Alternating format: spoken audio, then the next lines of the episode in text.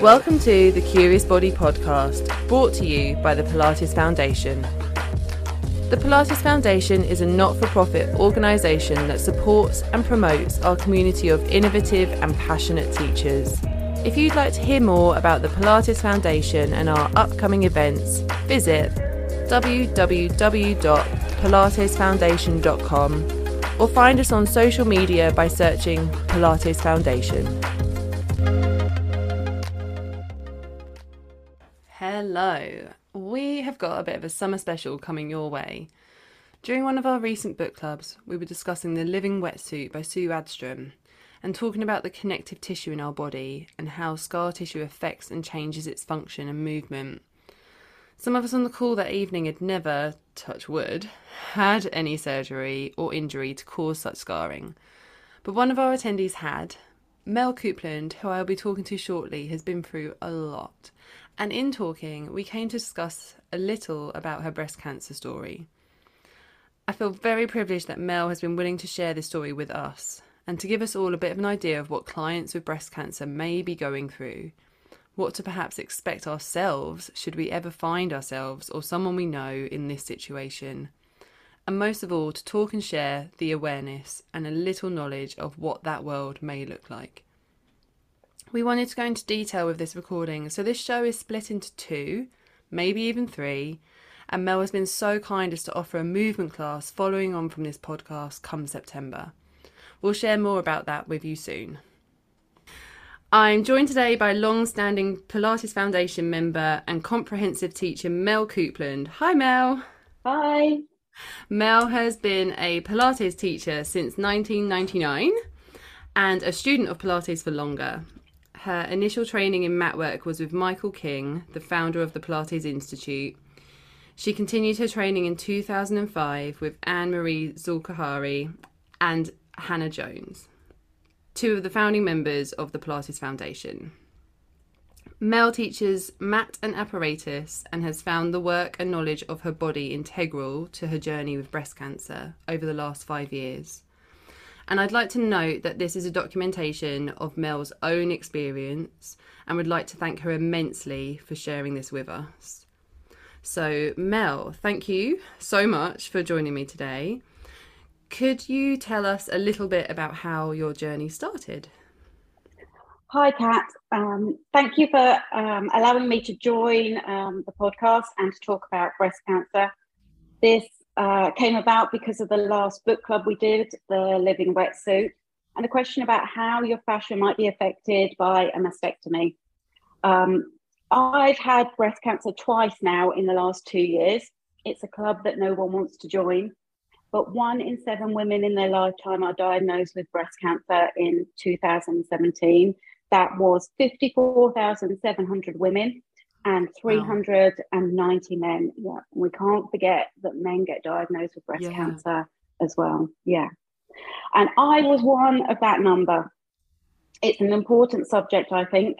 And the more those of us that have been through it talk about it, I think the less of a taboo it will become it might seem, I think, that there's a lot more cancer about these days, but I think we just have better diagnostic tools. We have more tailored treatment plans, and therefore more people are living with cancer. And a lot of us think about we're living with cancer, not mm. dying of cancer. And I think that's yeah. really important. Yeah. yeah. So, breast cancer under the age of 50 is classified as rare.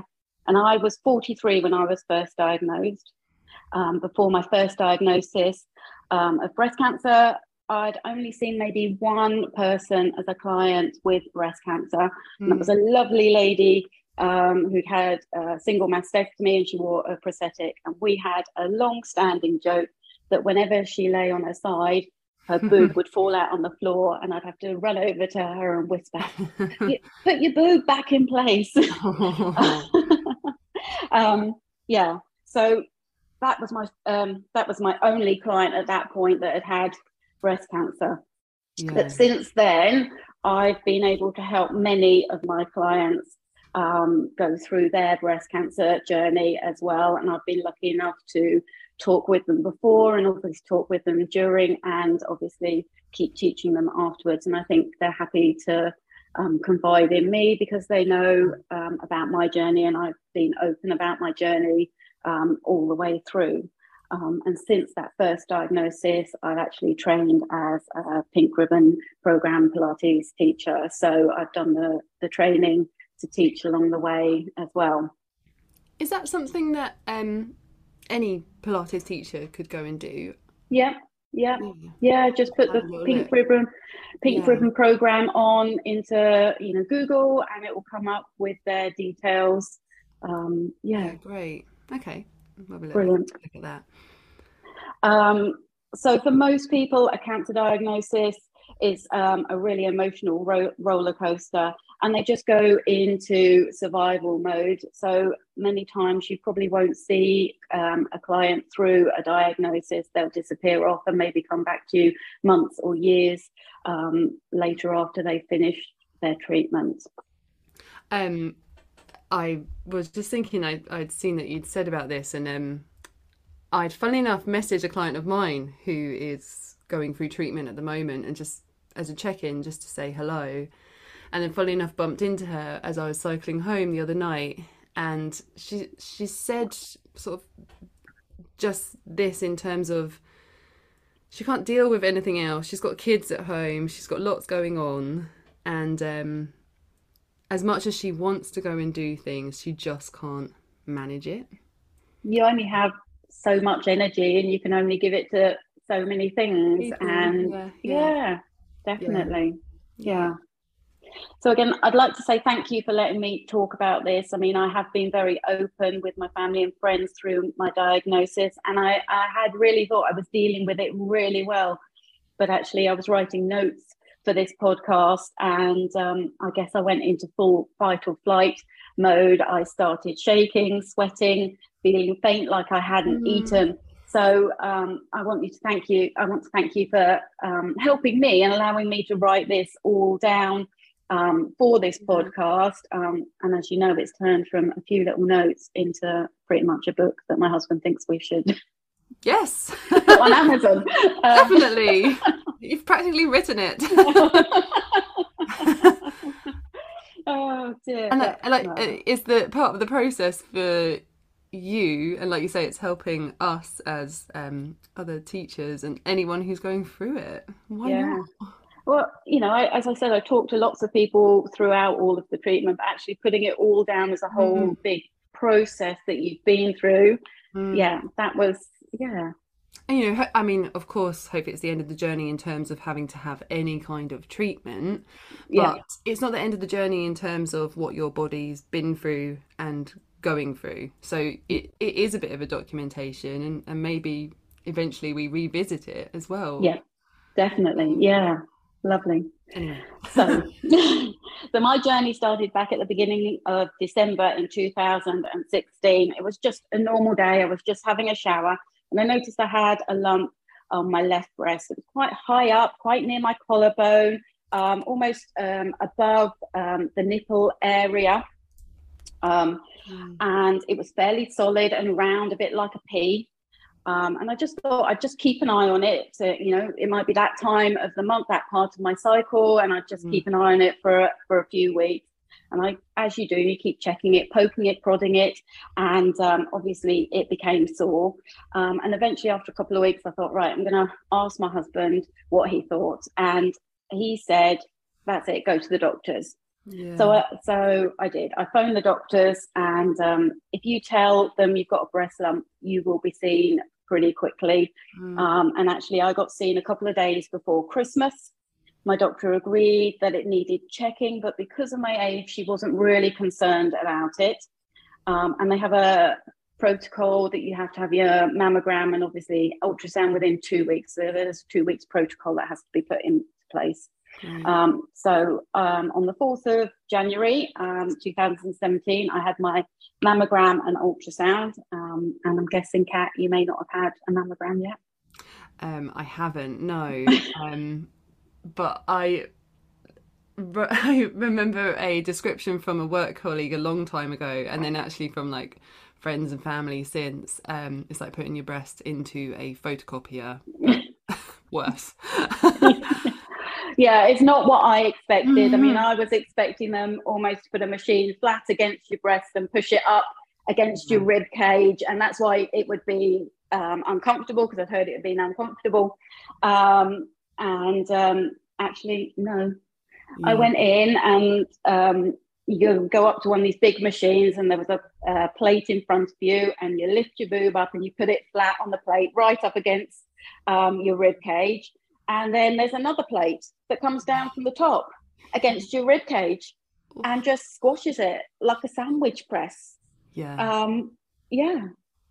And she just kept pressing and pressing and then goes okay stay there. And she walks off behind the screen yeah. to take the image. And I was just like, oh my goodness me, I didn't know my boobs were supposed to do that at all.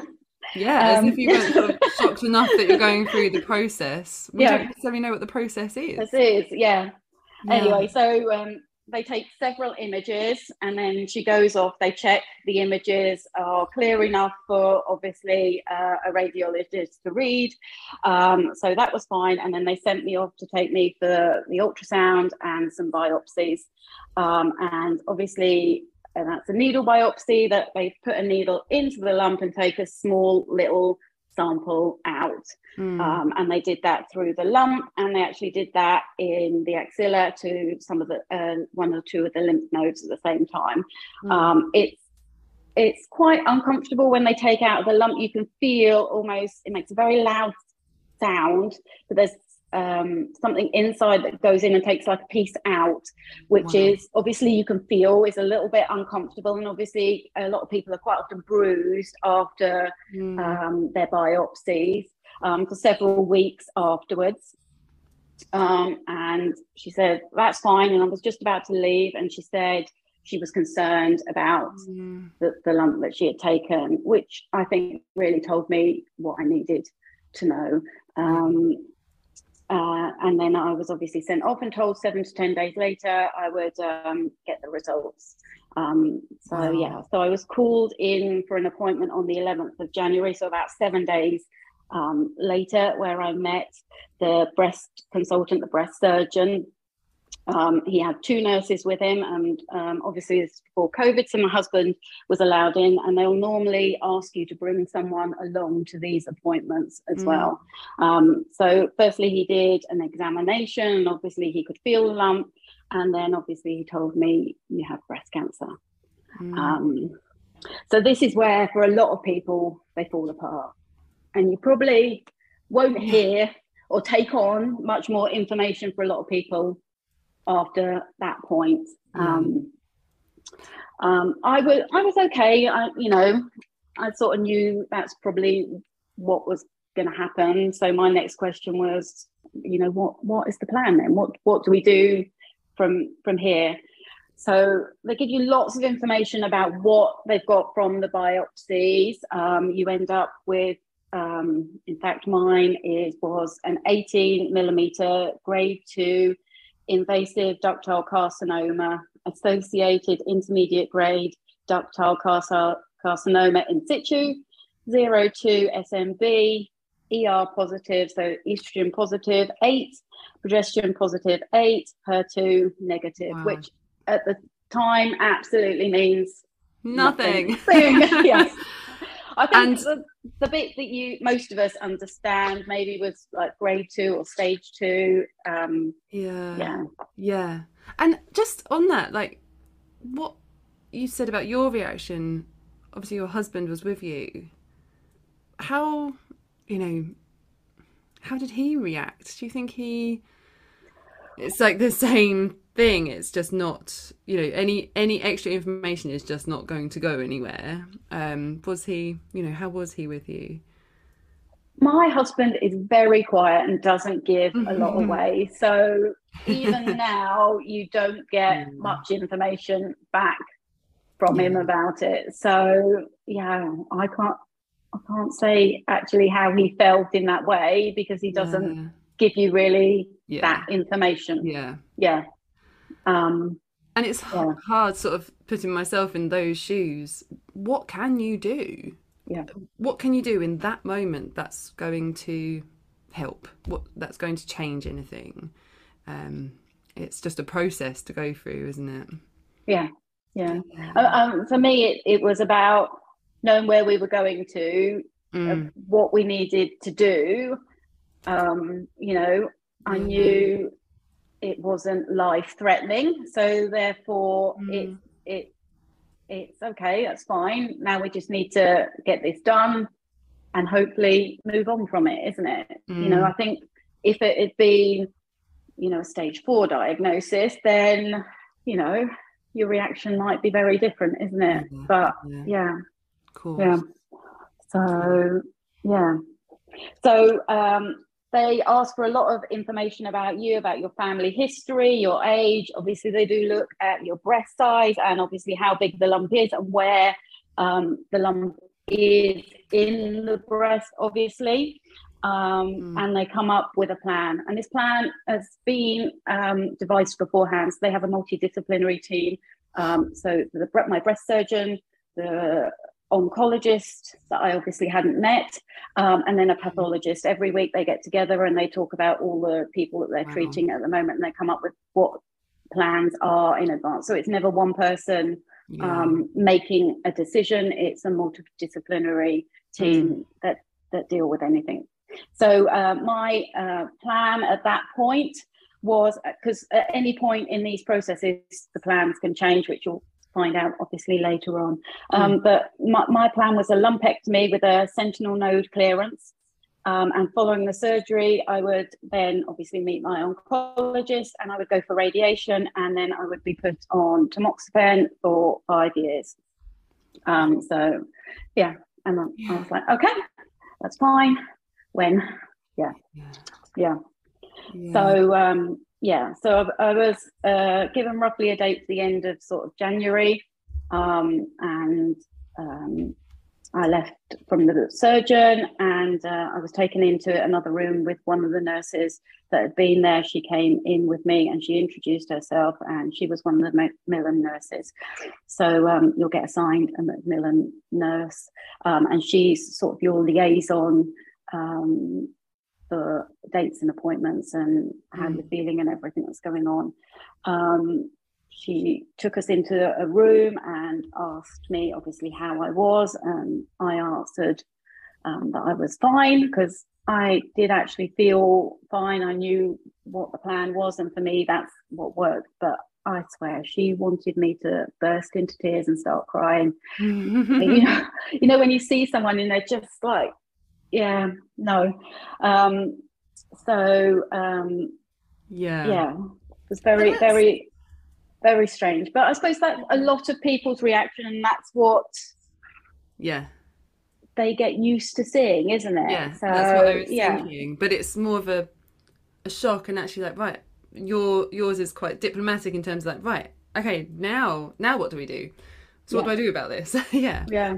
Yeah. If anyone knows me i'm quite practical. Mm-hmm. So yeah, so yeah, yeah, crying was was just yeah not going to happen. No, not not not going to happen. But it wasn't an option. Mm. Does that make sense? Yeah. Yeah, but also I was thinking so far this sounds great in terms of process. In that yeah. you were seen immediately, you, you're going through this whole process, and then to be given someone who is almost like your um okay, they still use medical language that at first you might not necessarily take in, but I always see nurses, you know, it's like um, that slightly different approach. Someone who's there to look after you, yeah, um, not to just make decisions and we're going to do this, we're going to do that.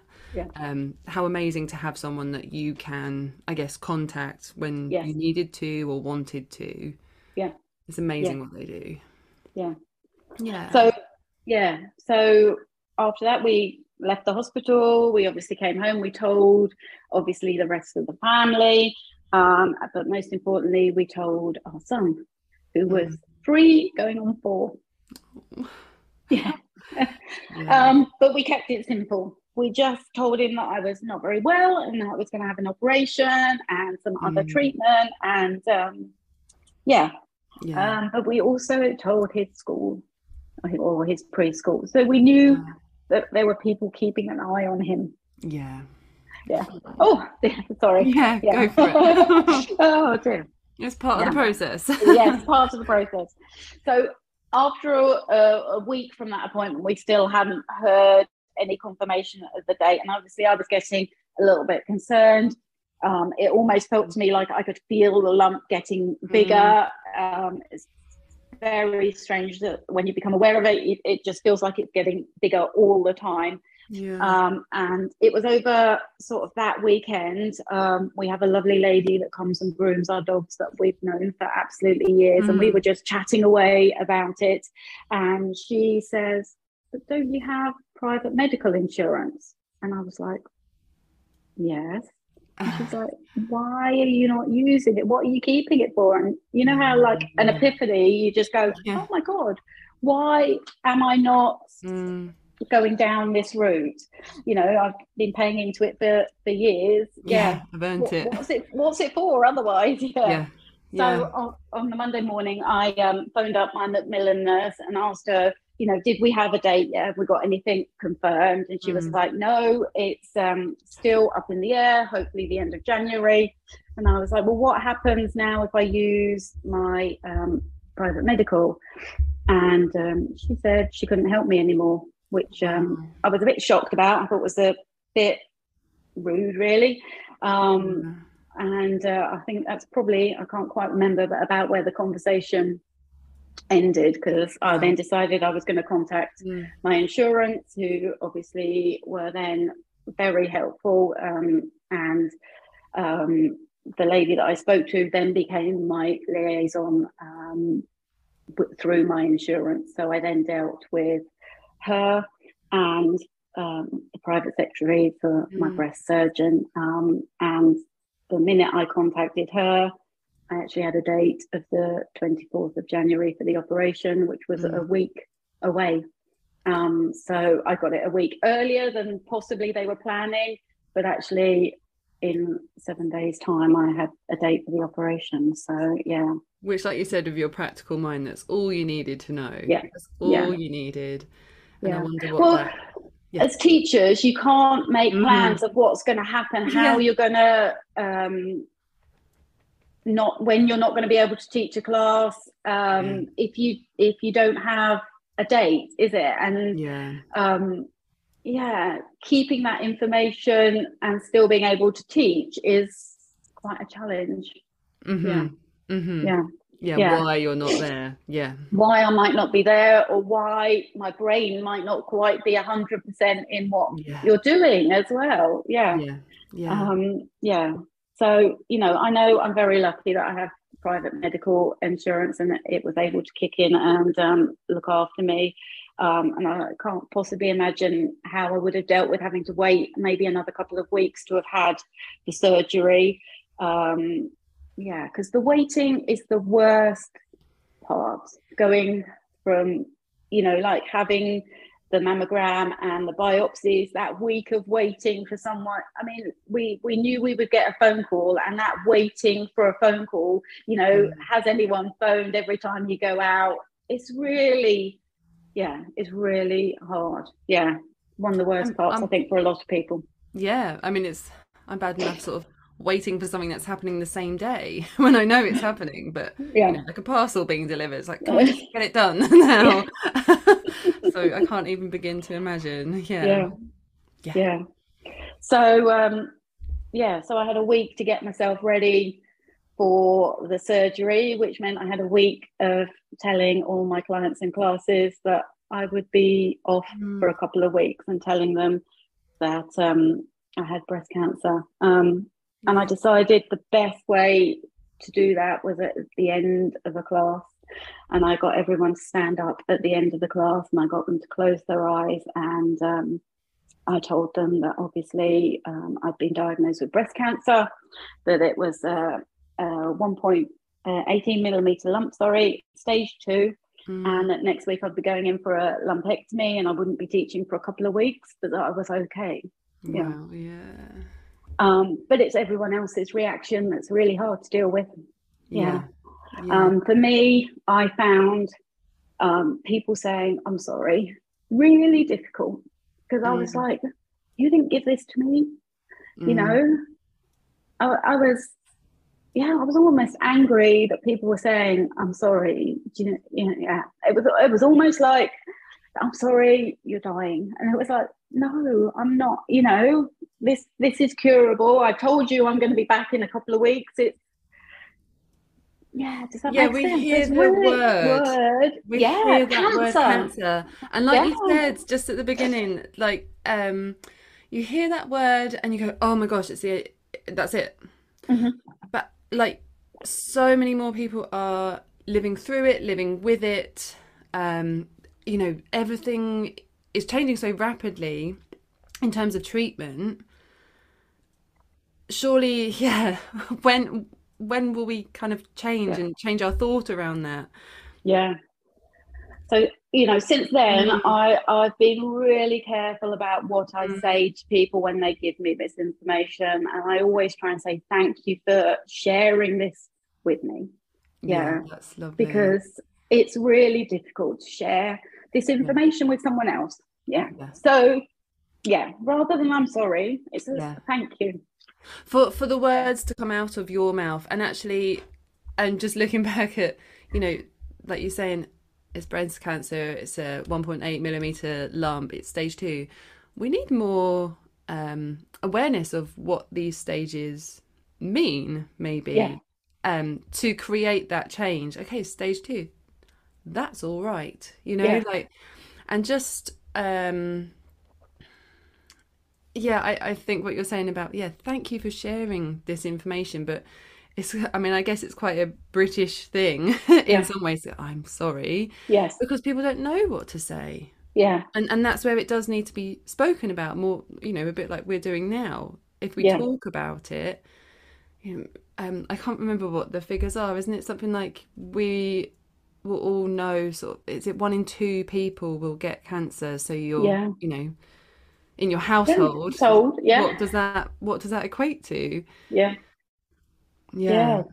Definitely. and yet there's um and of course i understand for some people it's not quite the same story dependent on this the, the stage that they're at Yeah. but um Yeah. But even a lot of people with stage four Mm. cancers now are living five, ten years being treated, maintained. They might not be able to be cured, but they are still being treated and still Yeah. living um, well it, through this treatment. Um, and with, as you say, with cancer, it doesn't Mm. necessarily like maybe 10, definitely 20 years ago. It's Mm, not the death sentence that it used to be. Um, and treatments are improving all of the time. And actually, breast cancer, you know, the, it, the prognosis is really good for a lot of people these Yeah. days. Yeah. So, the um the the oh, i can't think of the word but like the, the stuff that they do to find it in the first place yeah. yeah Yeah. And talking Yeah. about it again you know Yes. talk- talking to your Yeah, friends like have you have you done this or i get a Yeah. text from CoppaFeel they Yes. text like quite a comedic text every Yes. month like you know have you have you Yeah. have you checked your breasts yeah Yeah. yeah Yeah, yeah. Well, I mean, it, it's definitely one of those things that obviously I'm going to stay at the end. It is obviously check your breasts regularly and Mhm. never not go to a mammogram if you're offered one. You know, never leave it or put But it how off lucky are we to be offered that as well for free. you yeah know, the NHS for free. You don't have to pay to have these screening programs. You know, your smears, your mammograms. You know, Mm. yes, they're not comfortable, they're not nice, but actually, it's five minutes out of one day. You know, Yeah. every three years they are, aren't they? So, yeah. yeah anyway we're going off on a tangent but a good one a good tangent yeah. so, um, the day before I had to have my surgery, I had to go in for a contrast CT scan. Um, so that they could find out whether the cancer had moved just from the lump that I had into any of the lymph nodes underneath my armpit. and they injected all around the areola. No anaesthetic. They put a dye in. Oh yeah, I know. Um, and then sent me, or sent me off for a couple of hours, and I had to then come back and have the scan. Um, yeah, so that they could see the flow of this dye, and it was a blue dye that um, go where it drains into those lymph nodes so they know which ones are affected from that lump. Mm. Um, and actually, it is a blue dye. Um, it's a blue dye like a lot of um, you know the mats and the things that we use in the studio. That sort of um, NHS blue. This blue, yeah, like NHS blue, yeah, yeah, NHS.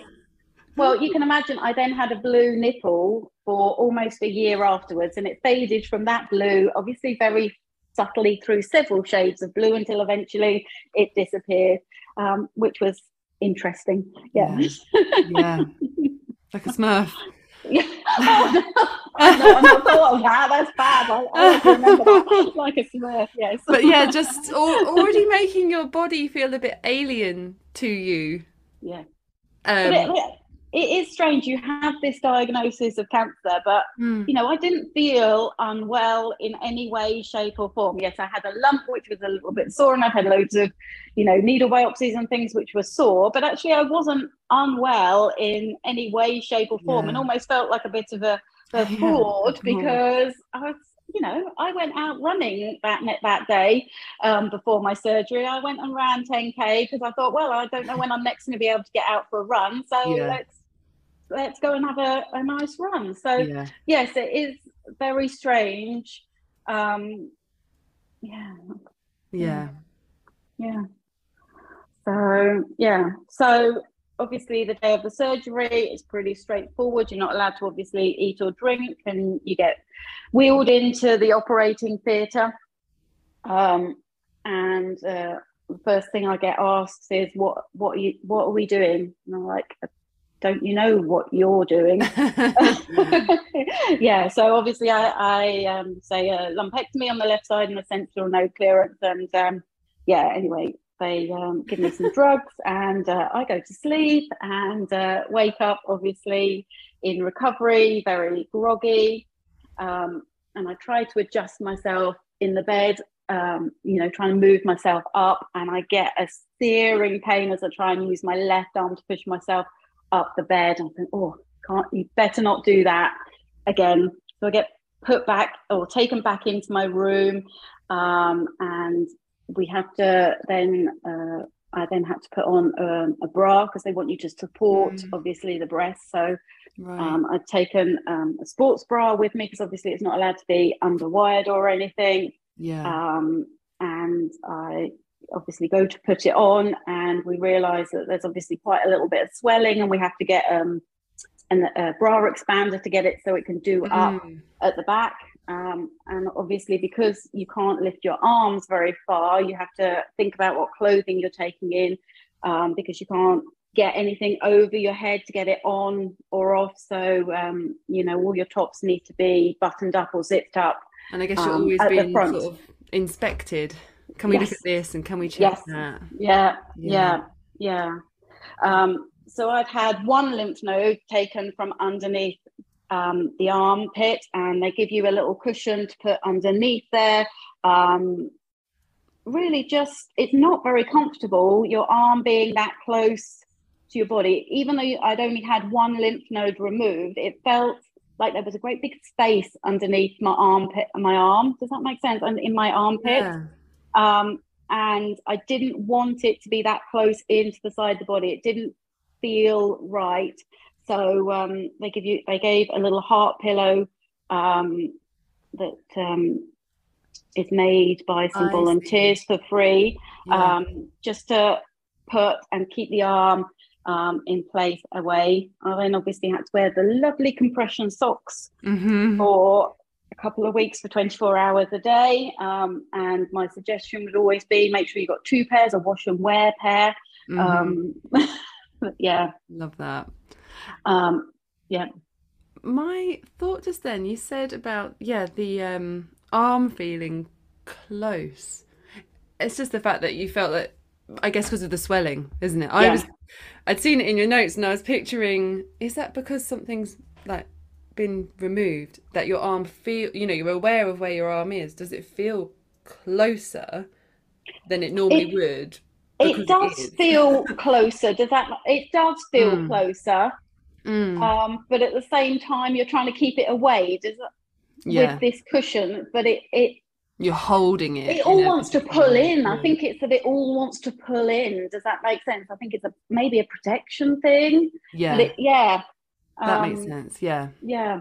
And then just in terms of anyone who doesn't know what a lumpectomy is, could you give a brief description of of yeah what that yeah. what that is? Um, so a lumpectomy or they call it breast conserving surgery. So these days they try and maintain um, the aesthetic look of a breast as much as possible. So um, for me, um, my surgery um, was that they went around the outside of the areola, um, the top crescent shape of it. They cut around it. My surgeon folded that down mm. and then went under the skin and um, cut quite a large, like uh, windscreen wiper shape across. Does that make sense to get under into the lump? and took the lump out from there from inside. Um, and then obviously stitched all the way back up. Um, yeah. And that was mine. Obviously, it could just be that they just cut into the breast, take the lump out, and then just stitch mm-hmm. it all the way back up. But they're trying to keep the aesthetic look. And sometimes it will depend on the size of the lump. So if you're um, quite small breasted and you had mm. like a 18 millimeter lump it might be they still want to do a mastectomy because there's just not enough breast tissue um, and they want to make sure they've always got clear borders around the edge where they don't have any cancer spreading to yeah. so some of it sometimes depends on the size of the lump and the size of the breast as to mm. what they do but yeah. yeah their main aim is to keep the aesthetics as good as possible these days. And yeah, the healthy tissue. Yes. Yeah. Yeah. Yeah. Yeah. thanks. Um, oh, that's no problem. Yeah. So my surgeon, uh, like I just said, did an amazing job. Um, I didn't have a scar that you would see um, unless I was naked, and actually, because he had gone around the outside of the areola, even when it had healed completely, you you could hardly see that there was any sort of incision um, there. So yeah. So um, what you also have is you have a drain. So they put a little tube under your breast from um, the side of your rib cage, probably somewhere around where your bra sits. A tube will go in and all the way underneath your breast. And then the tube will go out into a little container um, to drain off any excess fluid. Mm. Um, from the surgery. So I had my own little handbag that I carried around with me oh. um, with a little hook. Um, yeah. So um, that first um, night um, was really uncomfortable. I was in a lot more pain than I I thought I was going to be in. I was taking a lot of Oramorph for several hours, but that was obviously good for the pain, but that was no good for me trying to get any sleep. So in the mm. end, I just decided that's it. I've got to stop taking these drugs and I've just got to try and get some sleep. That's the only way my body is going to heal a little bit. Um, so I eventually, obviously, I did manage to get to sleep on my back. I couldn't obviously lie on that left side where the drain was. And I tried to turn onto my right side, but thought I was going to be sick. So um, I stayed sleeping mm. on my back. Um, yeah, anyway, so um, I saw my surgeon the next day, and he was obviously happy. Um, I was given um, an exercise book that I was sent home with, so a breast cancer care exercise um, oh, book. Oh, got it. I've still got it. Yes. Yeah. what did you make of it? Um, I mean, it is. It's good. It yeah. is good, but it's very obviously limited to just those first maybe weeks or months after. There's no ongoing um, you know, I never saw a physio um, yeah. at any point. Hmm. um, but it, yeah, it gets you started. Yeah. Does that yeah. make sense? So in that way, um, you know, it's difficult, isn't it? I I have hopefully quite a bit of knowledge. So for me, these are quite easy, simple. But I suppose for some people, you know, who aren't used to moving or exercising or have no idea um, what their body feels like doing these some of these things normally, normally let alone yeah. after a surgery. Yeah. You know, they're probably quite challenging, quite um, scary because it is painful to start off with. mm. to to get things moving. Yeah. Um, so yeah, so I saw my surgeon. He sent me home. He sent me with the booklet. I had an appointment for a couple of days later, um, three days and then nine days after the operation. Um, obviously, I wasn't allowed to drive for two weeks, and I had my lovely compression socks. you got rid of your handbag by that point. No, I've still, still got my handbag. Yes, ah. yeah. So um, my little handbag. Um, hopefully, um, because they want to see how much fluid is draining off. Um, you keep that until um, mm. you're not producing 20 to 30 mils of fluid in a 24 hour period. Um, I've learned that later on, but yeah, that's that. Yeah. We'll I didn't know that. at that time. Yeah, we'll hear about that way in the future, but that's fine. um, to be honest, at this point, I wasn't using that arm at all, really, to do anything. Everything hurt. Um, I had no grip strength, um, no ability to reach. You know, reaching for anything was painful. Mm. I was just really protective of the the whole area. You know, mm. it was my left hand, so I could hold a cup of tea, but actually, I didn't actually want to do very much with that arm. You know, even just, you know, I got into the car, my husband to take me home, and I realized I couldn't reach the door let alone pull it in. I couldn't actually get mm. to the mm. handle to pull it in, or the seatbelt. I couldn't get to that either. So you have to rejiggle how you do a lot of things. Uh, yeah.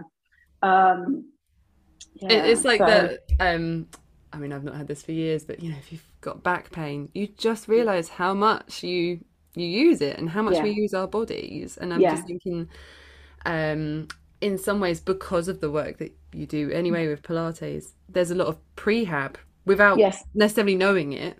Yes.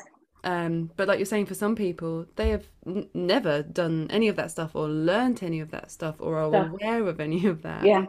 Um, yeah. And it kind of just goes to show how we just need to get, you know, a little bit of that message across, even to yeah. children at school, just so it's, you know, yeah. it's fed into our being. Yeah. Um, yeah. Sorry, yeah. another. That's okay. lovely. So I had this lovely drain, and the drain obviously means you can't shower. Um, you're not allowed to put your arms above shoulder height because it's held in place by a stitch. So any sort of movement there is really um, very uncomfortable. So mm. I obviously had my exercises to do, which are just your basic shoulder rolls, your shoulder shrugs, and back down, um, hands on the shoulders, lifting them forward in front of you and out to the side. And that was all I was allowed to do, um, apart from trying to touch my hands behind my back. Mm. Yeah, so those are the exercises that you're given. Um, and, um, you know, I realized that I needed to be doing a little bit more.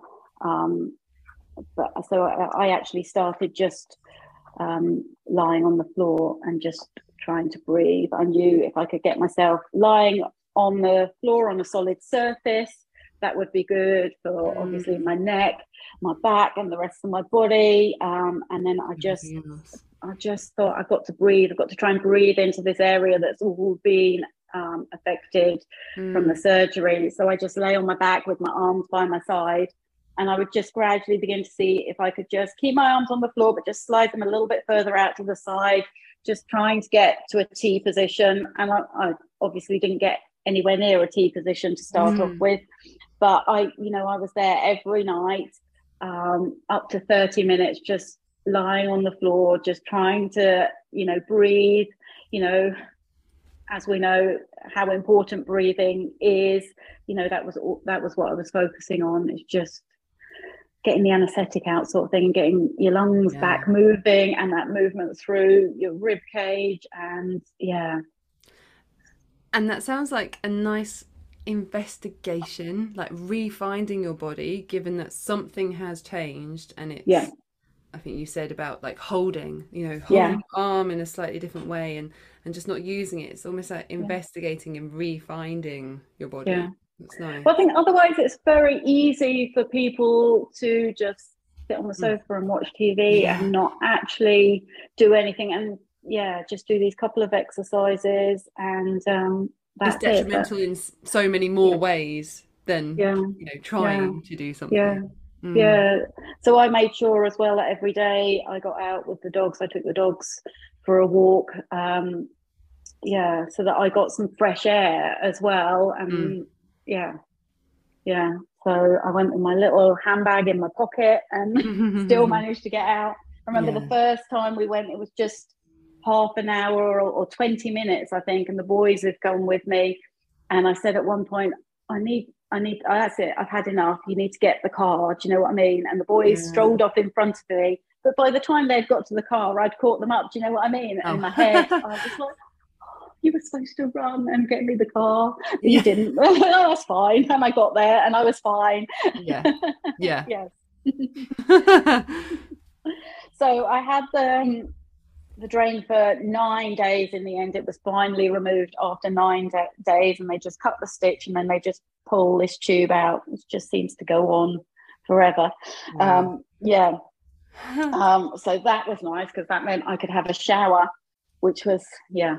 Yeah, needed. sponge, sponge baths and yeah. no fun, no. There's nothing quite hair. like yeah. yeah. Although my son had been enjoying washing my hair over the bar. He loved helping doing that. Yeah. Oh, um, and we got the histology back. So even though they've got um, the results from the biopsy, everything that's removed is taken off to the to the lab and obviously retested again. And obviously things change. Obviously the lump was a little bit bigger um, but actually everything else was the same. But in the surrounding tissue around the lump they hadn't ended up with clear borders. We had a, a, a border that had a couple of mm. stray cells in right. um, which was fine. And there was nothing in obviously those lymph nodes. Um, but they decided that um, obviously they didn't need to go in again and take any more, that the radiation would sort of mop those stray cells up when I had obviously the radiation. Right. So it wasn't a concern. Yeah. Mm-hmm. So obviously I got, um, well, I got to go to the extra bit of the booklet with some extra mm. exercises that I was allowed um, to do. So I was allowed to now try and put my hands behind my head as if I was almost going to do like an acrobate two, almost curl mm. up um, and um, and the walking up the wall. So walking fingers up the wall in front of you, and obviously on your side, out to the side. I could start to do those mm. um, as well. Um, not that I could do them very easily. It was very tight and obviously very um, restricted. Um, and obviously the whole area was a bit nervy and it was numb. So although in the breast conserving where my scar was was very small, but because of where he'd gone up um, to remove the lump, a whole, I suppose, quarter of the breast area had been affected by mm. the surgery, which, um, you know, in hindsight, if I'd known, I probably would have said just go into where the lump is and just do an incision there and take it out. Um, because I'm obviously not worried about what scars that I have. Um, but obviously, that wasn't a suggestion at the time. This was the only mm-hmm. option that he he he had said. But that's because, again, like I said, they're looking at the aesthetics um, and um, not the impact that necessarily has on the rest yeah. of the body. Because obviously, after you've seen them. Um, so I saw him nine days. I probably didn't see him again for maybe six months afterwards. So yeah, once you're signed off from the surgeon, yeah, you're on your own. Yeah. Mm. yeah. How did that feel? Um, I suppose for me, again, I wasn't worried because mm. I I have the knowledge to know what to do to rehab yourself. Does that yeah, make sense? It does. Yeah. As a teacher. So really as a yeah. Yeah. Um and and again it's that awareness of what's normal in your body, what's yeah um things stretching, what's you doing too much and what's obviously pain is part of it, isn't it? And if you're not mm. used to some of some of that, then it's all pain, isn't it? And it's all I shouldn't be doing it, isn't it? Whereas I knew to a certain extent I had to work a little bit towards what's uncomfortable. Yeah. Yeah. Yeah. To make a difference eventually, isn't it? Yeah. yeah. Um, so yeah, so um, I was doing those extra exercises, and again, the final one in the book is obviously um, lying on the floor and beginning to take your arms over behind your head, um, what I would call an arm lift. Yeah. So um, Mm. yeah, so I had new exercises um, to add in to And what I was still doing. without having seen a physio. Yeah. I mean, it- yeah. Yeah. Mhm. Yeah, yeah. So yeah, I don't know at what point you would be given a, a physio. Yeah, Right, yeah, Interesting. yeah. So after two weeks, obviously, I went back to driving and I went back to teaching. Um, I found driving very difficult. Um, initially, obviously, not so much the driving, the hands on the steering wheel, but actually reaching out to the gearbox to change the gear. Obviously, it was my left arm that was affected. Mm. And again, it was that stretch and that reach um, was um, un- uncomfortable, but not that so much that you didn't want to do it. Does that make sense? Yeah. Yeah. And obviously started getting back to teaching. Um, I was obviously very careful. Um, I didn't do any side lying. I obviously didn't do anything lying on my front. I do a little bit four point kneeling, taps, but I wouldn't take any extra body weight into that area Mm. um, at all. Um, so yeah, so after six weeks after the surgery, you then get sent to an oncologist, um, and you see him. And I um, was told that because of the um, uh, cancer cells they'd found in the surrounding area, instead of the 15 radiation treatments that you would normally have, I was to be given 20. Um, so 15, what they call wide around the whole area and underneath the armpit, and then an extra five, very narrow, just where the lump um, had been. Right. Um, yeah. So um, I was booked in for that for marking up. Um, so marking up, uh, you go and you lie in um, a mocked up radiation uh, scanner, a CT scanner. You're obviously naked from the waist up. You spend a lot of time with your top off. Yeah, um, naked from the waist up. And my oncologist at that point, um, five years ago, it is very different now. Um, spent a lot of time drawing circles on me and marking up where he needed the radiation um, to go using a ruler. And yeah, very, Why is that different very now? Is there uh, they they the scanners now um, almost take an image of you so they mark up I from see. the so they mark up from the image without you having to be marked up so in the end this this first time Mm. um, they put three little um, tattoo dots which they mark you up against the machine so that you can be put in exactly the same place every time and again they're just little blue dots looks like someone's attacked me with a biro um, Mm.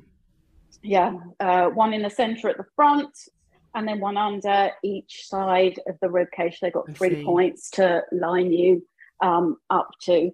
Um, so that was done, and obviously then you know, um, so that whole process of marking up took about an hour. So I was about an hour in a machine with my arms over behind your head. Six weeks after I'd had surgery, it was not the most comfortable thing in the world. I can tell you, and I can imagine for a lot of people, it's really quite horrible. Yeah, Yeah, really. Yeah, Done yeah. at the time. Yeah. yeah. Um, so I was marked up ready for the radiation, which started um, a few days later. Um, radiation is five days a week, so Monday to Friday, every day for obviously mine was going to be four weeks continuously. Um, uh, the radiation um, is done over at St Luke's at Guildford here. That's our local cancer centre to me, which is um, a 30 minute drive away on a good day. And obviously, during traffic, that can take anything up to an hour.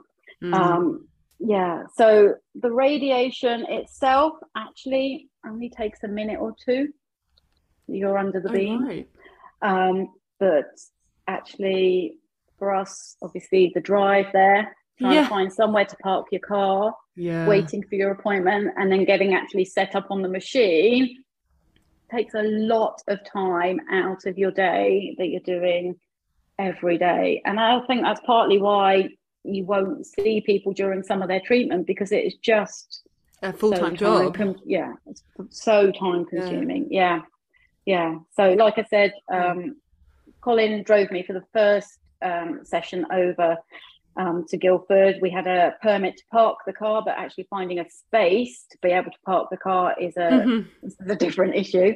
Um, yeah, so obviously you go into a waiting room and you wait to be called and you're taken into um, a CT uh, room where they do the radiation. And actually, over at St Luke's, they have six machines, uh, four on the go at the time, and two are being maintained. So there is a continuous maintaining cycle and Mm. process. Yeah. Um, so you you walk into the room and you obviously have to give over your name, your date of birth, um, obviously any allergies like you normally would in any you know medical situation. You have to obviously take your top half off again and you lie on the machine, and then they try and line you up against your three dots. Mhm. So you've got a nurse on each side adjusting heights, movements. They adjust you. They don't want you to move at all. So they're literally moving you around on this machine to get you marked up, which is why actually getting you into the right place can take quite The a long time. time. Can take quite a long time. And Yeah. once they get you in the right place, you're not you're not allowed you, you're not allowed to move. You just have to stay there. Yeah. So what might have felt comfortable, you know, when you get Yeah, marked up at the beginning, you know, it might be different because your body will have changed over sort of four weeks Yeah. more of, of sort of treatment. Um, yeah. So you do end up with people like millimeters away from you while they're trying to mark you up. And they're not always women that are doing this as well. I must say, a Mm. couple of times I did have a couple of guys that were not very far away from me, yeah. um, which, yeah, it, it's fine, isn't it? It's their job, that's what they do. But I mean, Yeah. I'm sure there are a lot of women that would find that quite disconcerting. Yeah. Yeah. And it's one of those things that okay, the first time you do it, you don't even know what to expect. You Yeah. you you know, you, you're thrown in there Yeah. and, and okay, maybe we get used to it. But to just know Yeah. that that's what you're going to go and have to do day Yeah. after day for that Yeah. length of time. Yeah. time. Yeah. Yeah. I, I, I must say, by the end, I was literally, as I was walking into the room, I was taking my top off and calling out my name and everything. I was trying to get it all done as quickly as possible. And And I'm, I- yeah. yeah.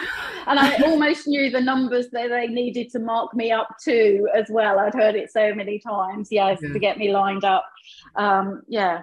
And that's just to make sure that they're they're hitting the same spot every time, right Yes. where they need to be. Yeah. Yeah. Yeah. Well, because radiation is so dangerous, Mm. really. Uh, they only want to get the area that's affected. In fact, during my treatment, um, they wanted me to hold my breath so that my body wasn't moving. So the radiation Mm. stayed in exactly the spot that they wanted.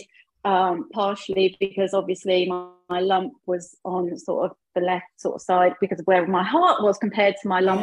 Yeah. um yeah but obviously you don't want it affecting your heart or your lungs because you breathe too deep or too shallow and it changes where that radiation Yeah. is going to so yeah they're, they're you know they're very good you go in and they say okay take a breath um, hold it and they put the machine on and then they turn it off okay breathe again and it happens for a couple of times and they move the machine around to the different or the machine moves itself around to the different spots Yeah. and you're you're gone and it takes a you know a couple of minutes i think for my treatment but yeah so My goodness. Yeah. Yeah. yeah um did that make you feel sick or uh, you know The- from the treatment was was there any side effects that you had from the treatment uh, the first treatment that I went into, I did feel nauseous when I came out afterwards. But actually, after that, after the first couple, I didn't feel nauseous or unwell in any way. I didn't actually feel tired afterwards. Sometimes they say it can make you feel very tired. Um, obviously because it is radiation um, mm-hmm. it's like sunburn on sunburn on sunburn. So it is sort of a continuous build up and the longer you're obviously going through it the more skin damage right. is obviously going to happen. And that skin damage um, no different really to sunburn to, to be honest. So your skin will start to get hot it will start to get red. So um, obviously they suggest um, obviously a lot of moisturizers um, I used aloe vera out of the fridge as sort of a cooling agent. Mm. Yeah. Yes.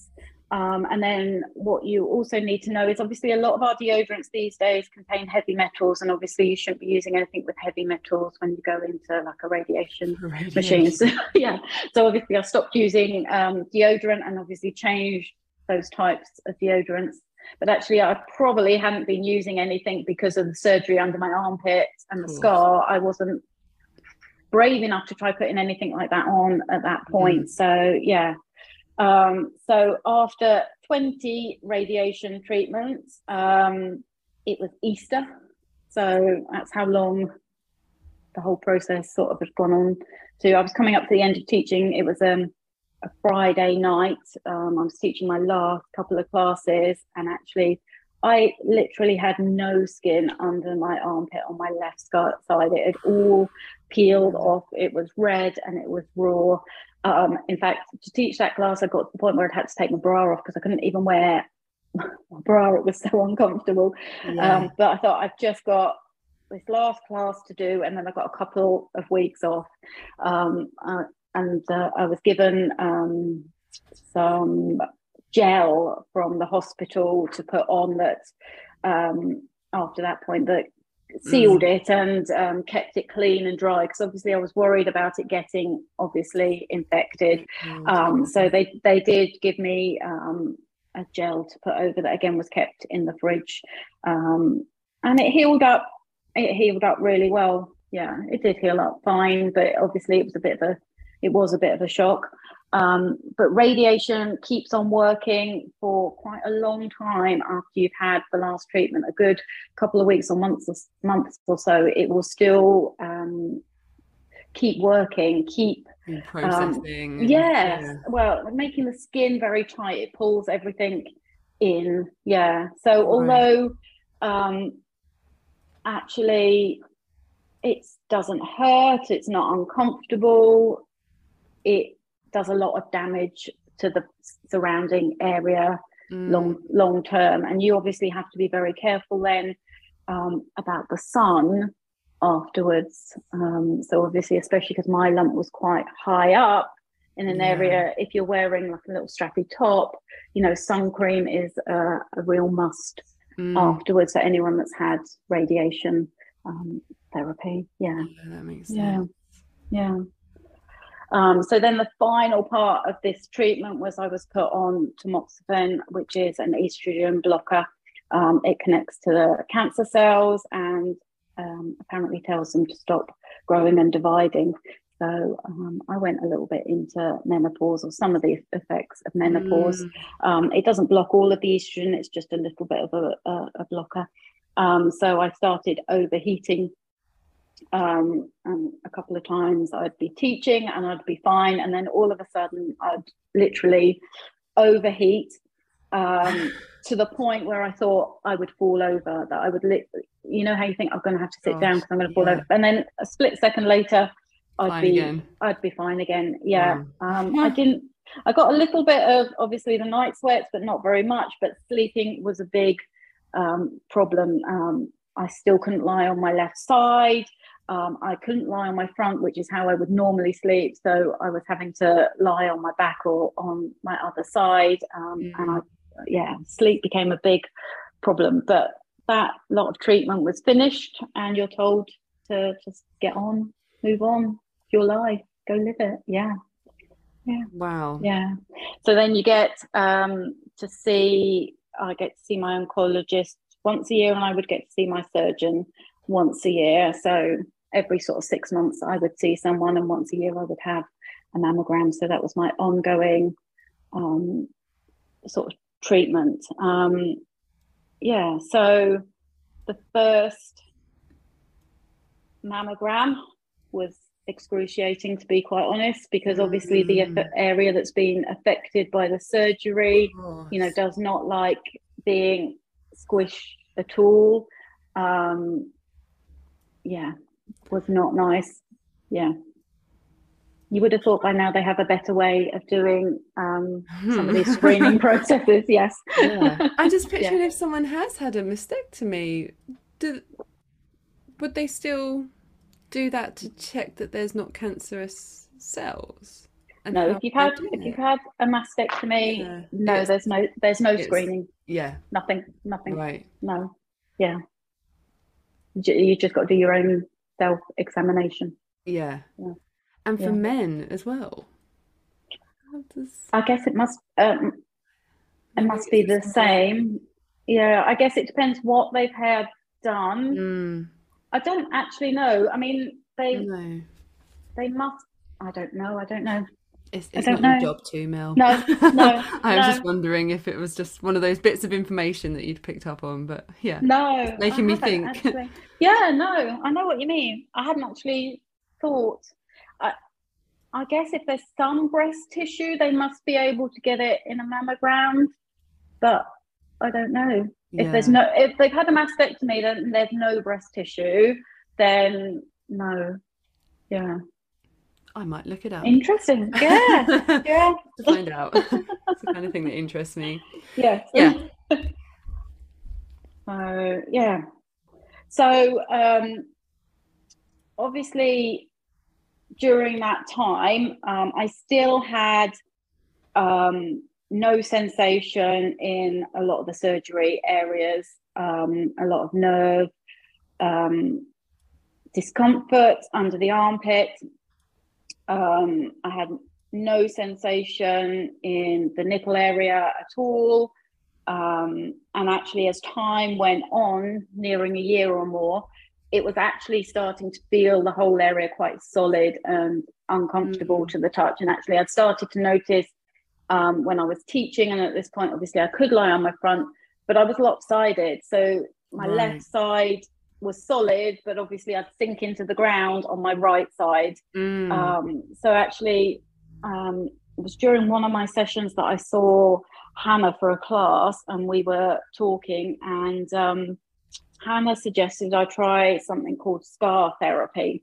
Mm. Um, and she gave me um, a website to go and find um, someone, hopefully, that there was someone local to me. And actually, there was a lady local to me who lives actually in Fleet here, um, a scar worker called Sarah Sewell. Um, and actually, at the end of this podcast is the link so that people can actually find yes. scar workers who are local to yeah. them. Yeah. We'll make sure um, we do that. Yeah, in the yeah, show notes. Yeah. Yeah. Um, brilliant. Um, and she was amazing because I, w- I was obviously concerned that there would be a lot of people that wouldn't want to do any sort of work on such a sensitive body part as your breasts. I didn't know at that time that there were people that did these sorts of treatments.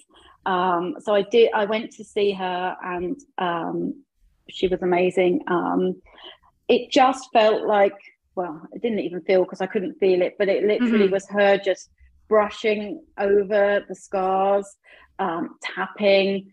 Um, yeah. And the difference it made within a couple of sessions was just amazing. That feeling of solidness disappeared. Yeah. A lot of the nerve pain that I was having um, disappeared but actually um, I got back the sensation in my nipple. So whereas it didn't do mm. anything before, now when if it was touched, it reacted, which it hadn't done before. Which I thought I would probably not ever get back, having had that sort of surgery. So you know, I was not back to where I was before, mm. but I was doing really, um, really well, um, and she was helping um, just ongoing, I decided that I, this was something I was going to keep going with. She was unwinding and working on the fascia of my body as well. Um, yeah. And that um, must have an effect on like the function of the whole of the breast tissue. Like you're saying, yeah. if it all felt so solid, just yeah. the function of that, like you're saying, the reaction of yeah of it. Um, and I'm sure I can't remember if this was in a workshop I went to or maybe a book that I've read. You know, when you're a child and you fall over and you say bang your elbow, mum comes rushing over and you know rubs your elbow. Oh, it's okay, it's okay. And there's something about your pet, sorry, your brain registering that pain. Uh, and my sort of understanding of it was, oh, that helps like dissipate the pain. Yeah. It, it dissipates through your body, so your brain's not going, oh, this one area hurts, hurts, hurts, hurts, hurts. It's actually relieving it. And as I always think, and I say to my clients, you know, if anyone's had anything, it's like, well, touch your feet. If you if you don't have a relationship with your feet, Yeah. touch them. Yeah. We need to like, yeah, Yeah. Why aren't we? And I mean, Yeah. we. I say Yes. we as like Pilates Yeah. teachers probably do more than others. Yeah. Um, and then that's the movement of the lymph, which again I know Yeah. with the lymph nodes being removed, that's a whole other yeah story Yeah. as well, which I know is Yeah. your story somewhere here. so so you know i had been doing like gentle massage on the scar because obviously Mm. you know we all um well not we all but you Mm. know we've all um you know i guess as instructors we know that you know doing a little bit of massage on any scar helps with it. So i had been doing but i just i needed someone else to do Yeah. more. And what i was doing was not enough. I didn't have enough of a knowledge to know what needed to be done. And um, she did that. And um, yeah she's amazing. And i kept seeing her for Mm. every you know six to eight weeks. Yeah. um, after as a continuing self-care for me i know she normally um, might see someone for a few sessions and then Mm. not but yeah i decided for me it was going to become part of my continuing sort of care package And yeah. what she did was just called scar therapy, was it? Because I know that Yeah. there's Bowen technique, which is, which I know, um, treat. I mean, I'm, I haven't had Bowen, I haven't experienced it, so I can't say like how it feels or what it is. But um, I know that that exists as well as, as in terms of a scar tissue re- release in the body. But this Okay, was I just d- scar therapy. Yeah, I, I didn't know about the Bowen Mm. um, in that way. Does that make Yeah. sense? No. yeah, yeah, Um, Sarah is a oncology scar therapist, so she Hmm. she can obviously deal with. She's trained to do other scars as well, Right. but she's done the extra training to deal with, deal with oncology um, scars, especially. Yeah. So all, all of that links back nicely to the living wetsuit yeah, and the discussion that we had in the book club, which Yeah. um, again this um, will come on. But you said about just doing the breathing exercises Yeah. and how much that already. Okay, it wasn't comfortable, but how it Yeah. changed what the how the tissue felt. Yeah. Yeah. Yeah. Well, I think when the body's been affected in this way, it's not just the immediate reaction to the surgery or the radiotherapy, it's then how the body heals over time. And that's not just like Mm, short term, like a year afterwards, it's a long, long process. And you know my i think the body i don't know maybe never really heals it's always something that you're going to be going through and dealing with the Dealing with. implications Yeah. of you know this, this sort of surgery isn't it because you know you you cut the skin and it never heals up quite in the same way a little bit like you cut a piece of material and it never quite sews up and works in the same way does it so Yeah. Yeah. Yeah. And it's kind Yeah. of just just the start of your story as well. Yes i know Yeah. sorry everybody Don't be. We've decided to leave it there for this episode. There is quite a lot to take in from just that small part of Mel's story. If you do have any questions or comments, feel free to email us at cat.proudfoot at pilatesfoundation.com. I'll make sure I leave that and any other useful references in the show notes. And be sure to subscribe to the podcast and keep an eye out for the next chapter. Bye for now.